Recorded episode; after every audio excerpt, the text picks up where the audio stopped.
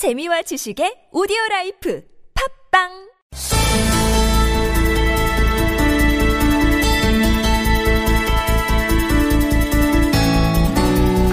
네, 취임 100일을 맞은 도널드 트럼프 미 대통령이 자국이 체결한 모든 무역 협정을 전면 재검토하는 행정명령에 서명했습니다. 그에 앞서서 이 백악관에서 가진 인터뷰에선 한미 FTA는 끔찍한 협정이다 이렇게 표현하기도 했었죠. 자, 한미 FTA가 발효 5년 만에 존폐의 갈림길에 서게 됐는데요. 자, 어떤 상황인지 지금부터 자세히 짚어보겠습니다. 추가할 게 하나 있습니다. 사드의 이 10억 달러 비용 부담 문제. 이 진실도 아직은 미국인 상태인데요. 함께 알아보도록 하죠. 이 국회 산업통상자원위원회 더불어민주당 간사를 맡고 있는 홍익표 의원 연결합니다. 여보세요. 네, 안녕하세요. 홍익표입니다. 네, 안녕하세요. 그냥 거두절미하고요. 트럼프 미 대통령의 진위가 뭐라고 보세요?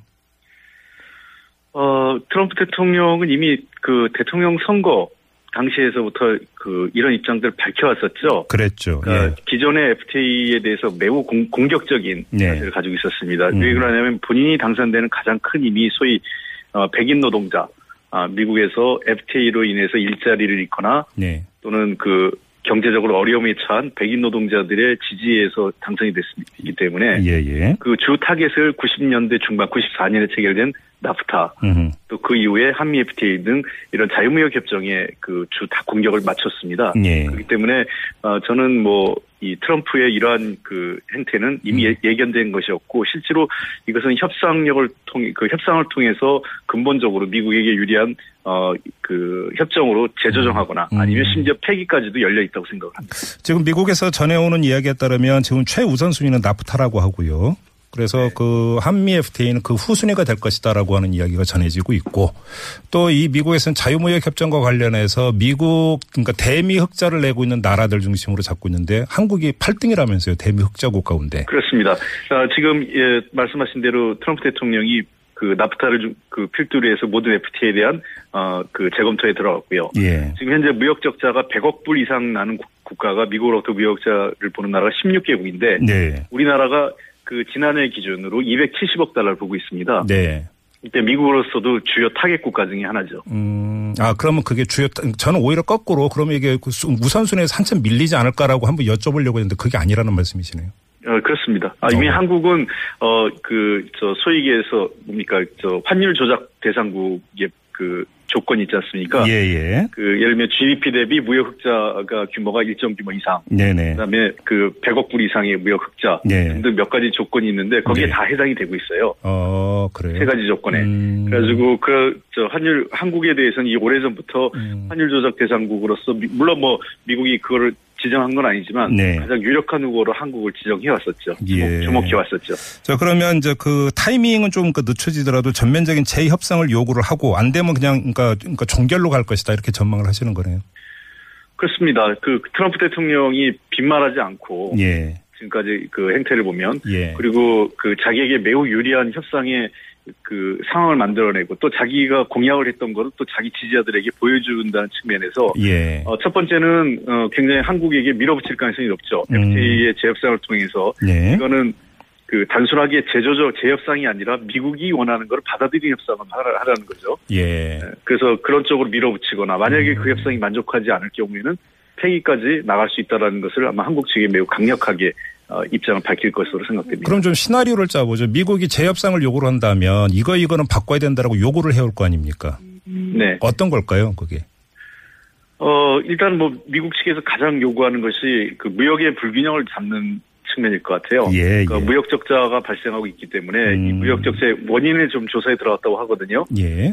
그러니까 무역 적자 원인이 그 예를 들면 국내에 어- 그 예를 들면 그 무역 그 비관세 장벽이 있는 건지 음. 아니면 관세 불공정이 있는 건지 예. 뭐또 여러 가지 요인에서 그런 쪽으로 하나 접근을 해올 가능성이 높고요. 예. 그다음에 두 번째 얘기는 일자리 문제일 것 같아요. 미국 내에서. 그렇겠죠. 즉 예. 한국 기업, 한국의 일정한 기업들, 일정 규모 이상의 수출을 하는 기업들에게는 미국 국내 투자하라는 요구를 굉장히 강력하게 할 것입니다. 아하. 음. 아마 이 두 가지가 그, 그 미국 측이 요구하는 핵심 중에 하나가 아닐까 생각됩니다. 미국에 공장 지어라 이런 요구라는 것이죠. 그렇습니다. 그러니까 예. 이제 그것이 어렵다라고 한다면 이제 그 관세를 그러니까 폐기라든지 이런 식으로도 갈 수 있다는 이야기가 되는 거고요. 그렇죠. 관세를 뭐 그게 사실 이제 그 이 FTA 협상의 폐기나 마찬가지인데 하나는 어 2012년 관세 수준으로 돌아가는 문제고요. 예. 예.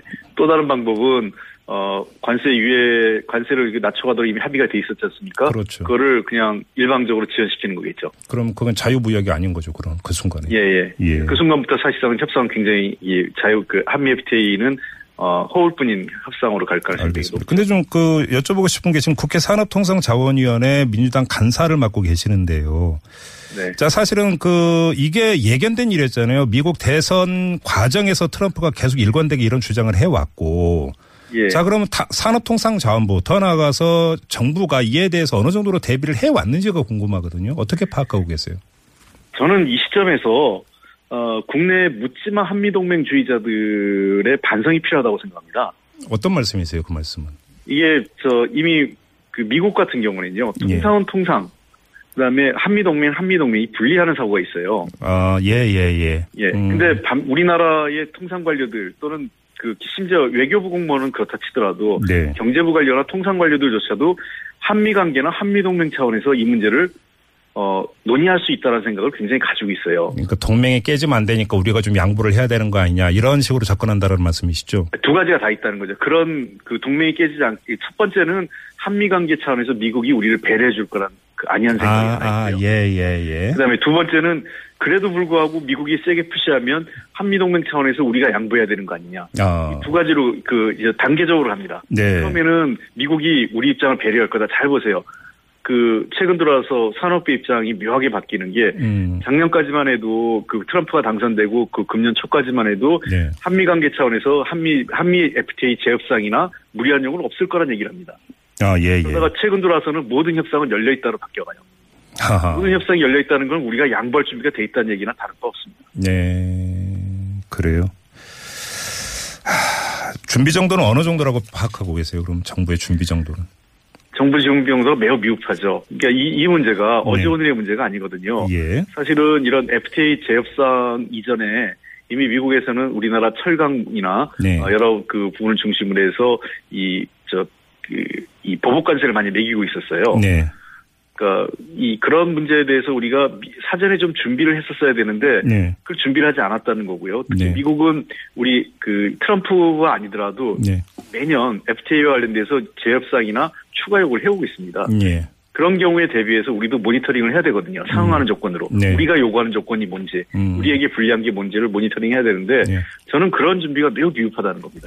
자, 지금까지는 국회 산업통상자원위원회 간사께 지금 여쭤봤는데요. 지금부터는 약간 바꿔서 지금 그 민주당 중앙선대위 수석 대변인을 맡고 계시고 네. 또이 민주당의 정책위 수석 부의장 아니셨습니까?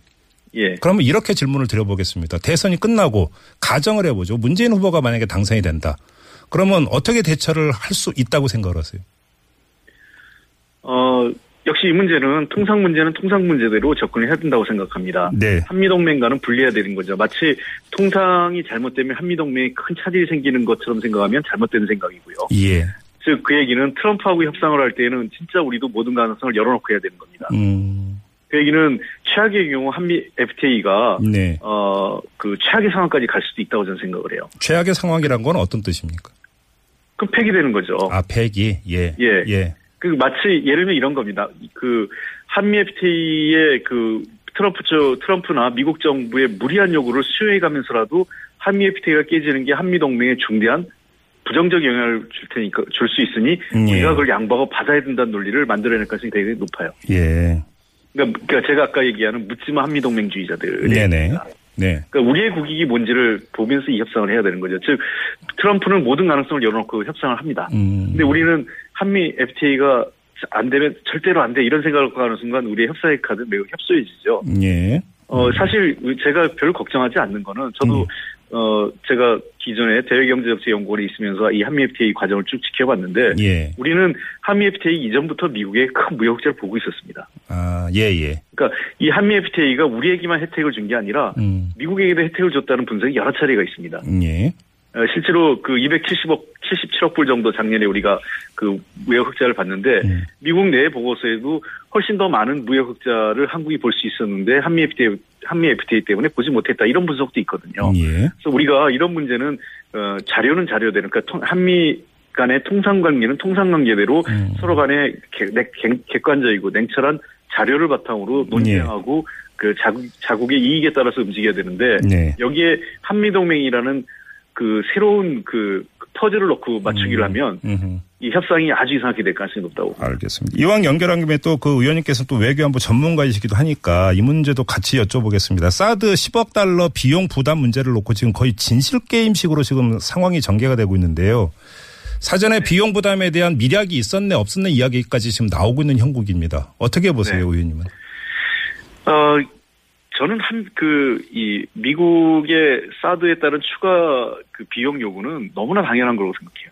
아 그래요? 그거를 예, 예. 몰랐다면 순진한 거고요. 네. 아니면, 어, 몰랐다면 순진하거나 바보죠. 아니면 모르고 알면서도 모르는 척했거나. 국민들에게 예. 모른 척 했다는 건 국민을 기만한 거고요. 둘 중에 하나라고 생각을 하는데, 예. 어, 실제로 작년부터 이 사드 배치가 본격화된 이후에 사드 배치에 대한 이 비용 문제에 대해서 누가 부담할 건지를 아무도 얘기를 안 했습니다. 음흠. 한국 정부도 미국 정부든요. 근데 그 작년 7월에 결정을 할 때 그 당국의 발표를 보면 사드 어떤 전개 및 어, 운용은 미군이 맡고 부지 제공 및 이거는 우리가 맡는다 이런 식으로 발표를 하지 않았었습니까? 네, 그렇게 발표가 됐죠. 근데 예. 그 이후에 뉘앙스가 바뀌어 갑니다. 네. 자, 그때 첫 번째 뉘앙스는 9월 이후에 음. 사드 비용에 대한 얘기가 하나도 없어요. 누가 할지에 대해서. 예. 사실 그 이전까지는 미국이 부담한다는 얘기가 있었습니다. 네. 근데 그 이후로는 미국이 부담한다는 얘기가 사라져요. 한 번도 미국 정부 확인하지 않습니다. 예. 그리고 실제로 금년 그 저 3월에 확정된 미국의 예, 그 군사 예산에서 사드와 관련된 한국의 배, 그 사드 이전 및 배치와 관련된 운영 예산이나 이전 비용이 하나도 반영되지 않았어요. 요허. 그래요? 음. 네, 그걸 지적 아무도 얘기하지 않습니다. 그럼에도 불구하고요. 예. 제가 이미 2월 달에 한 그 저 인터넷 TV에 나와서 얘기한 게 어, 참 애모호하다. 비용 부담 문제가. 음. 국방 예산에 아무도 이걸 반영하지 않았는데 지적하고 있지 않다. 아무도 한국 정부나 미국 정부가. 예. 즉이 얘기는 비용 부담 문제는 새로운 누가 비용할지는 나중에 새로운 어, 협상이나 다시 음. 논의해야 될 가능성이 높고 음. 한국의 주머니를 열게 할 가능성이 매우 높다고 제가 지적을 했습니다. 그렇죠. 이게 지금 10억 달러가 넘는 비용이라면 당연히 예산 안에 포함이 돼야 되는 건데 이게 빠져 있다면 조달 루트를 예. 다른 데로 잡고 있었다는 얘기밖에 안 되는 거잖아요. 그 얘기. 그렇습니다. 예. 그리고 두 번째 얘기는 그 처음에 사드 배치가 미국이 자기의 필요성에 의해서 북한에게 그에 따- 따른 어, 핵과 미사일에 따른 자국의 방어용이라고 얘기했다가 어느 순간 한국의 생존에 필요한 걸로 바뀌었어요. 아하. 예. 그렇죠? 그게 바뀌는 순간 미국의 입장에서는 당신들 생존에 필요한 건 너희들이 비용을 대야지 이런 논리가 된 겁니다. 이번 트럼프 대통령이 그 얘기를 정확하게 지적을 한 거죠. 그러면 지금 트럼프 행정부가 출범한 후에 트럼프 대통령 주도로 변심을 한 게 아니라 그 전임 정부 오바마 행정부부터 박근혜 정부하고 미략이 있었을 가능성이 있다 이런 지적이시네요. 아니죠. 저는 그렇게까지는 보지는 않습니다만 네, 그 오바마 정부에서는 그야말로 모호성으로 한 거죠. 그래요. 음, 네, 오바마 정부는 자기 정부하에서 결정된 상황이고 그거를 그냥 그런 정도로 협상을 타결하고 넘어갔지만 네. 그 가능성을 열어놓은 열어놨을 겁니다. 공을 그러니까 후임 정부에게 넘겨버렸다 이런 말씀이십니까? 그렇습니다. 예. 그다음 트럼프 정부 들어와서는 명확하게 그 입장이 바뀌어가는 거죠. 음흠. 사실은 그런 입장이 바뀌어가는 과정에서 우리 정부가 좀 더 현명하게 대처를 했어야 되는데 예. 그러니까 예. 사드 배치를 이렇게 서두를 이유가 없었다는 거예요. 예. 그러니까 그 제가 보기엔 미묘한 시점이 금년 한 3월 이후부터 이게 음. 흐름이 바뀌었다고 생각하는데 네네. 원래 당초에 사드 배치는 금년 가을이었어요. 예. 그렇다면 당연히 비용 문제나 이런 거를 미국 정부도 차, 차기 정부와 협상하려고 그랬죠. 아, 예, 네. 예, 예. 이 정부가 급격하게 밀어붙이면서 이 정부 안에 끝내려고 하다 보니까 미국 정부도 당연히 이 문제를 제기하지 않을 수가 없게 된 거죠. 여기에다 이제 또 그 국내 정치로 탄핵이라고 하는 상황이 있었으니까. 예. 예. 그래서 그 이거는 어쩌면 지금 그 안보 문제에 대해서 별로 그 경험 없는 음. 황교안 총리 권한 대행과 예. 그다음에 이 소위 그 김관진 그 안보실장을 비롯한 안보 맹종 세력들에 의해서 예. 어, 어떤 비용을 치르더라도 사드 배치를 하는 게 우리 국익에 유리하다라는 어떤 절대적 믿음이 이러한 알겠습니다. 현상을 그 자초했다 이렇게 보고 있습니다. 알겠습니다. 자, 일단 오늘 말씀은 여기까지 들어야 될 것 같고요. 이 사드 문제는 좀 더 이 진실이 무엇인지 좀 파고 들어갈 그런 필요가 있다라고 하는 것을 다시 한번 느끼면서 오늘 인터뷰 마무리하도록 하겠습니다. 고맙습니다, 의원님. 네, 감사합니다. 네, 지금까지 더불어민주당의 홍익표 의원이었습니다.